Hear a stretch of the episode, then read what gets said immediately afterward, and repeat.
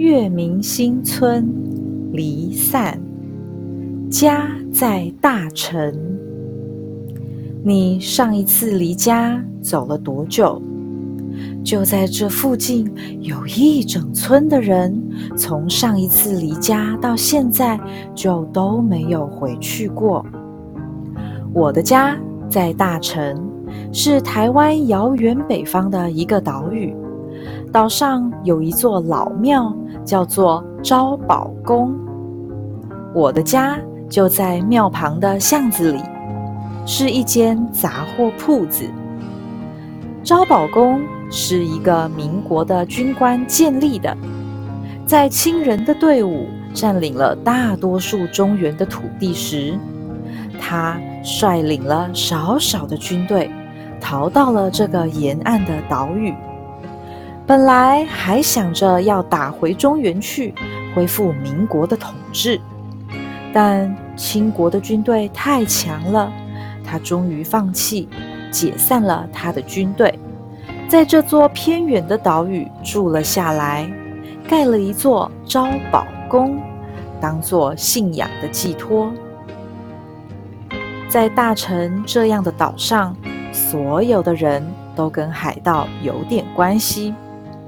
要不是家里有亲戚在做海盗，就是有朋友在做海盗，要不然就是像我家一样，跟海盗做生意。岛上有很多东西是不出产的，得跟海盗买才行。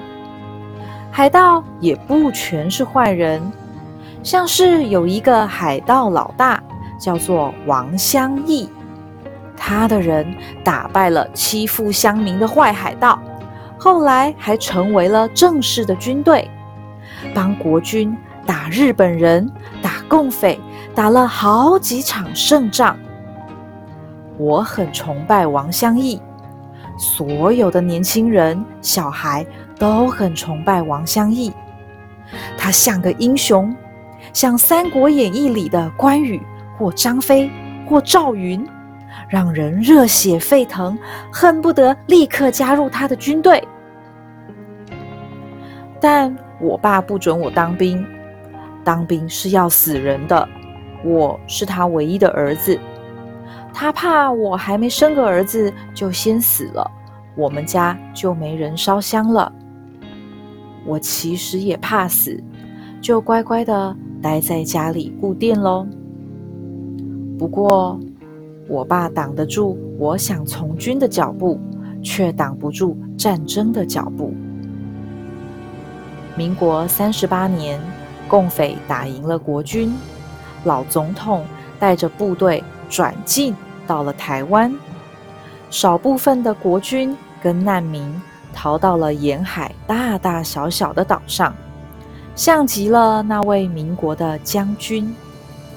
又过了一年，北韩跟南韩打了起来，美国帮南韩，共匪帮北韩。趁着美国跟共匪在韩国打了起来。老总统觉得反共复国的机会来了，派了一个大将军跟很多军队来，准备从大陈岛反攻大陆。一开始的时候，部队进进出出的，岛上一下子热闹了起来。虽然浙江省只剩下海上的几个小岛。老蒋总统还是成立了浙江省政府。一个叫王明的政府官员为岛上带来了医生，办来了第一家报纸，还设立了大臣的第一间国中。而且王明还会派人用演戏的方式告诉岛上的人，共产党是多么可怕、残暴、贫穷的敌人。岛上的人很感谢王明，譬如说，以前岛上的新生儿有很多都会夭折，岛上的人才知道，因为大成人相信剪脐带的剪刀是不吉利的，要丢掉，于是大家就用旧的剪刀来帮新生儿剪脐带。因为王明带来了医生，大家才知道，原来那样做会让新生儿被感染而生病死掉。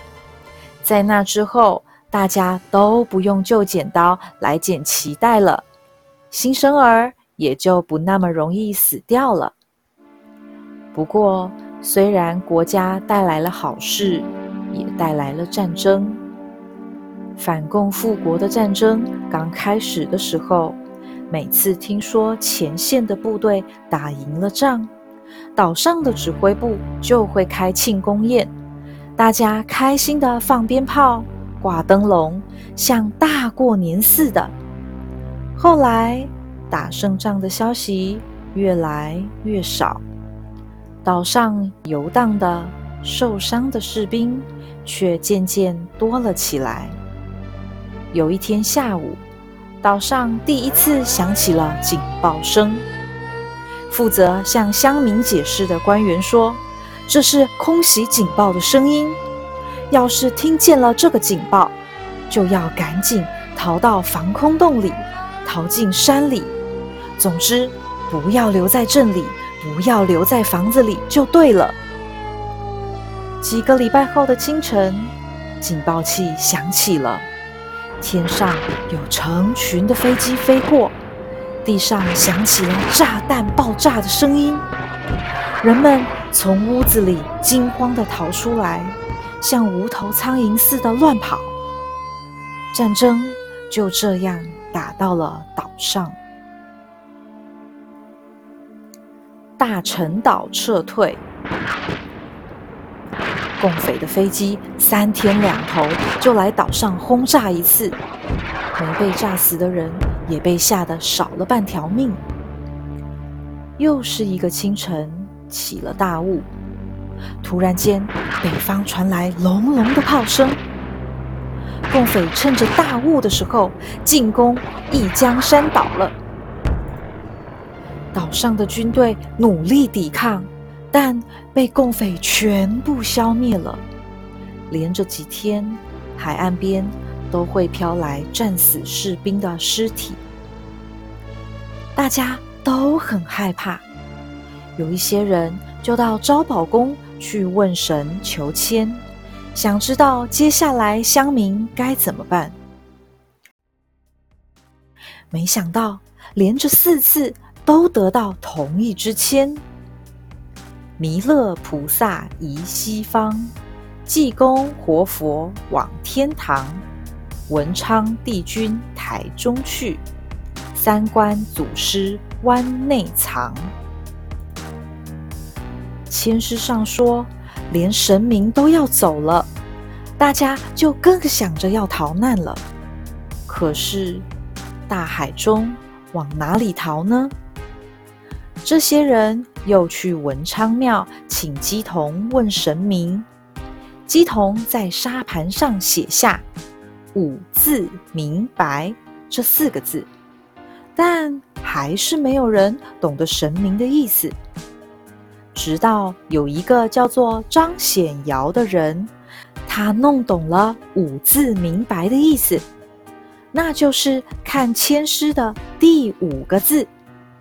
这五个字就是“以往台湾”。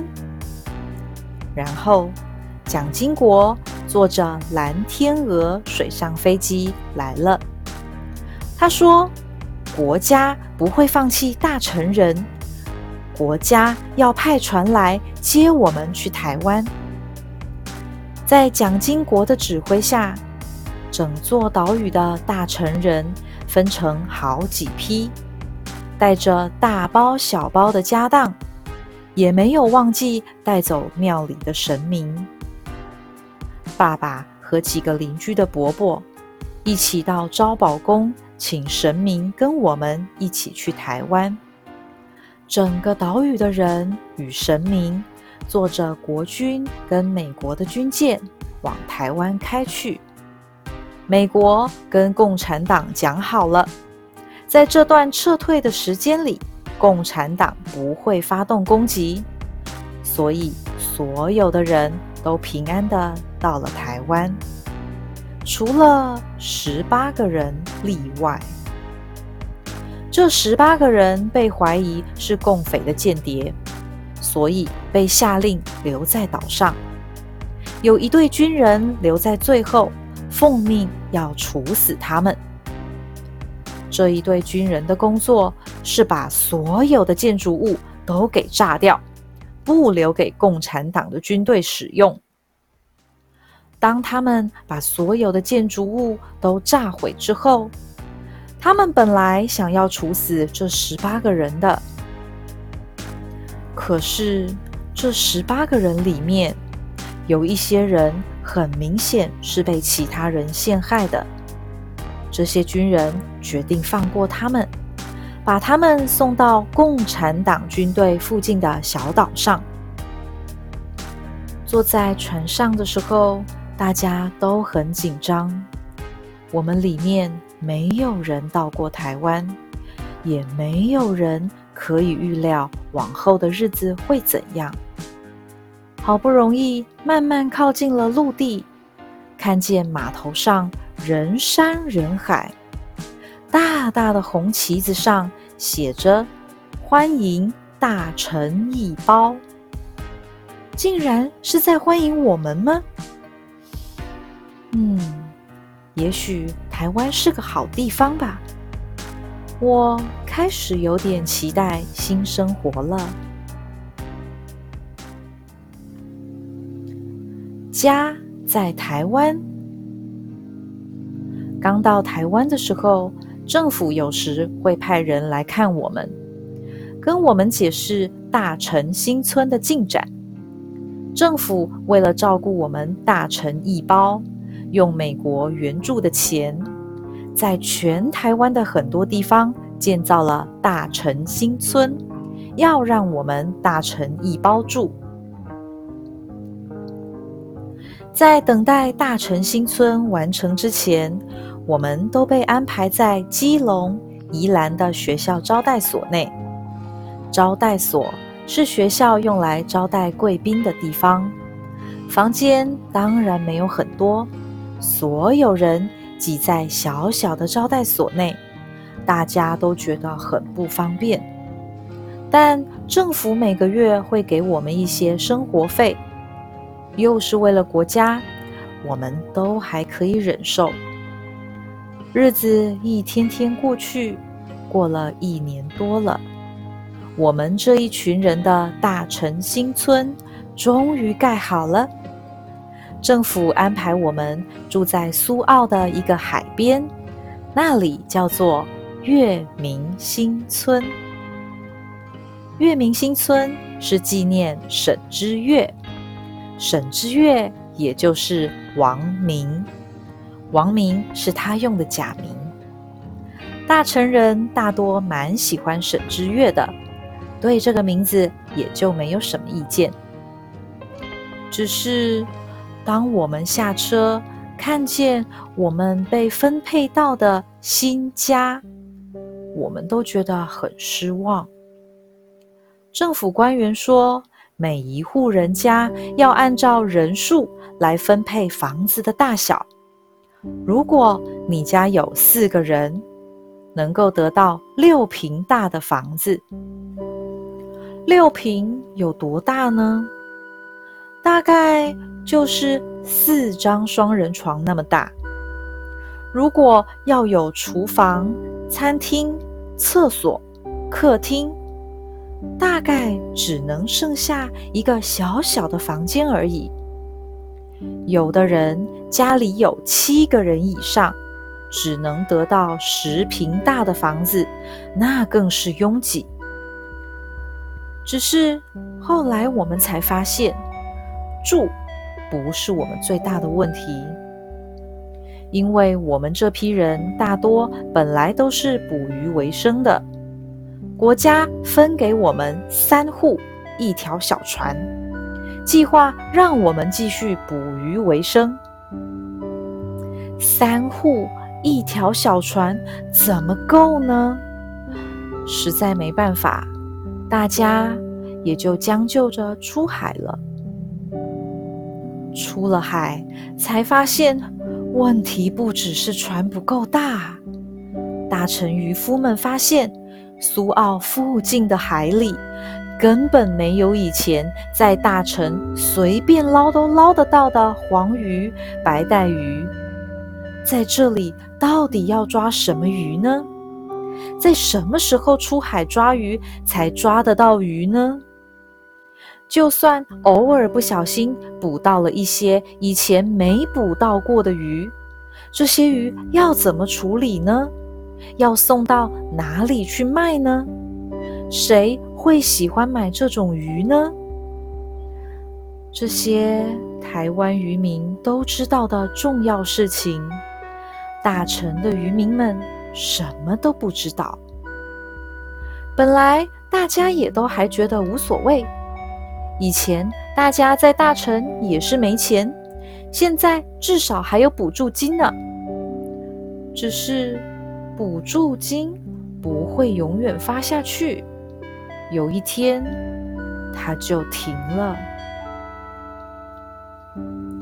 没有了补助金，大家才发现日子跟大城比起来难过很多。在大城。大家虽然也是没钱，但海岸上到处都是贝、虾、蟹，海里随便撒网都是黄鱼跟白带鱼，没钱却也饿不死。可是台湾的海岸可没有那些好东西，在台湾不只是吃要钱了，什么都要钱，看病要钱。用自来水要钱，用电要钱，小孩上学要钱，家里哪里坏了要修，买材料也要钱呢。这是一个什么都要花钱的地方，没钱的日子很难过啊。住的地方太小，船不够大，捕不到鱼。都还没关系，但没有钱，让刚住进新家的大成人不得不离开这个刚搬进去的家，出外找工作去了。村子变得空空荡荡的，本来每天朝夕相处的家人和邻居，开始一个月见不到几次面。离开了大城。到了台湾，生活改变了这么大，大成人也不去问变好或变坏。我们在月明新村里建造了招宝宫，供奉从大神带来的神明。老蒋总统每年元旦的时候都会对全国人民说：“我会带你们打回去。”但。他没有实现诺言就去世了。不过，带我们离开大城的小蒋总统接下了棒子。他在电视上对着所有跟着国民党从大陆来的人说：“我会带你们回家去。”可是，小蒋总统也没有实现他的诺言。一九八八年。当年坐着蓝天鹅飞来的，将我们从大城带来台湾的小蒋总统也过世了。村里的伯伯、婶婶、阿姨、叔叔也一个接着一个过世了。小蒋总统过世的那几天，爸爸和叔叔伯伯们成天聚在一起喝酒。他们有的人埋怨，有的人哭，有的人只是一直叹气，什么话也没说。看着老人家们难过的样子，我忍不住要想：当初要是大成人都留在大成岛，会不会有更好的人生呢？要是我去招宝宫问神，神明。不知道会给我什么样的签诗呢？